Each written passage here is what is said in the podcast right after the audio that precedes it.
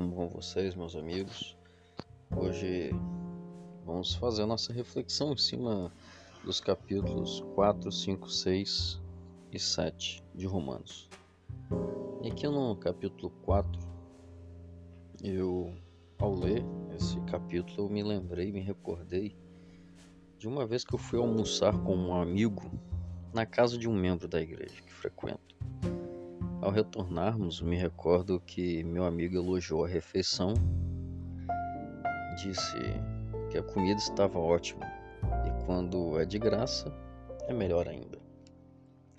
Eu entendi o que ele falou, mas no momento pensei: a comida foi de graça para nós, mas alguém pagou por ela. E essa história nos ajuda a compreender a questão da salvação pela graça. Muitas pessoas, por não compreenderem a mensagem do Evangelho, desvalorizam a salvação por meio de Cristo, por achar que a graça foi algo barato. Talvez porque não somos acostumados a receber nada de graça. Geralmente, associamos a qualidade com o preço alto. Porém, embora a salvação seja de graça, não significa que ela não custou caro. Ela saiu de graça para nós mas alguém pagou por ela e pagou alto. No capítulo 4 do livro de Romanos, Paulo continua argumentando a favor da salvação através da graça de Cristo. Ele usa o exemplo de Abraão que foi justificado não pelas suas obras ou obediência, mas pela fé em Deus. Então, no verso 4, Paulo faz uma declaração interessante. Ora, ao que trabalha, o salário não é considerado como favor e sim como dívida. O que Paulo está dizendo é que se a salvação fosse por causa da nossa obediência, ela não seria um favor de Deus, mas uma dívida que lhe estaremos pagando. Desta forma, se nós pudéssemos nos salvar, não precisaríamos de Salvador. Nós mesmos seríamos nossos salvadores, porém, isso não é possível. O pecado manchou a natureza, a nossa natureza, e hoje é simplesmente impossível nos tornarmos justos por nossas próprias forças. Por isso precisamos de ajuda. E aqui no capítulo 5 do, livro de Romanos me fez lembrar muito desse esse momento de pandemia, de doenças, né, me fez lembrar também da, da, da gripe espanhola, que não se restringiu apenas à Espanha, ela também contagiou quase todos os, os países e até hoje é considerada uma das maiores epidemias do mundo, né, matou cerca de 50 milhões de pessoas em apenas um ano. Porém, a Bíblia fala de uma epidemia muito maior, de qualquer gripe espanhola, de qualquer Covid-19. Essa pandemia alcançou cada indivíduo desse planeta e é o pecado. No livro de Romanos, Paulo deixa bem claro que o salário do pecado é a morte. No capítulo 5, verso 12, ele explica como foi que a morte se espalhou para toda a humanidade. Diz assim: Portanto, assim como por um só homem entrou o pecado no mundo, e pelo pecado a morte, assim também a morte passou a todos os homens, porque todos pecaram. A lei da biologia explica que filhos de gatos sempre serão gatinhos. Assim, filhos de pecadores sempre serão pecadorzinhos. Desde que nossos primeiros pais pecaram, eles passaram o vírus do pecado para toda a sua descendência. Por isso, ele nos alcançou e hoje toda a humanidade está contaminada com esta enfermidade da alma. Porém, Deus arquitetou uma solução para resgatar a família humana. Ele desenvolveu o remédio eficaz para nos curar. A partir do verso 18, Paulo explica essa, essa questão.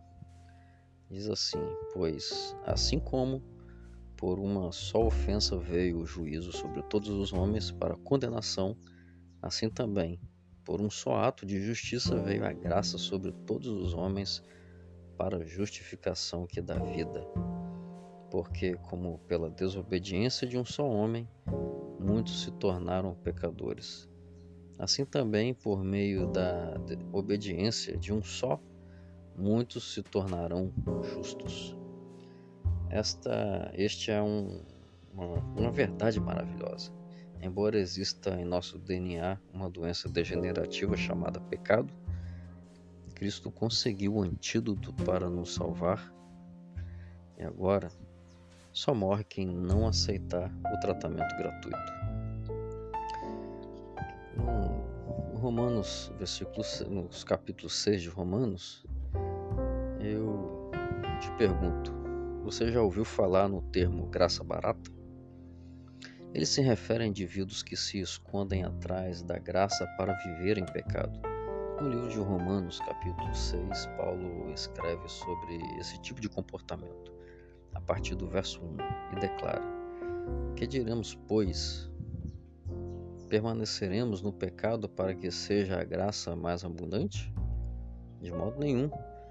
Como viveremos ainda no pecado, nós, os que para ele morremos?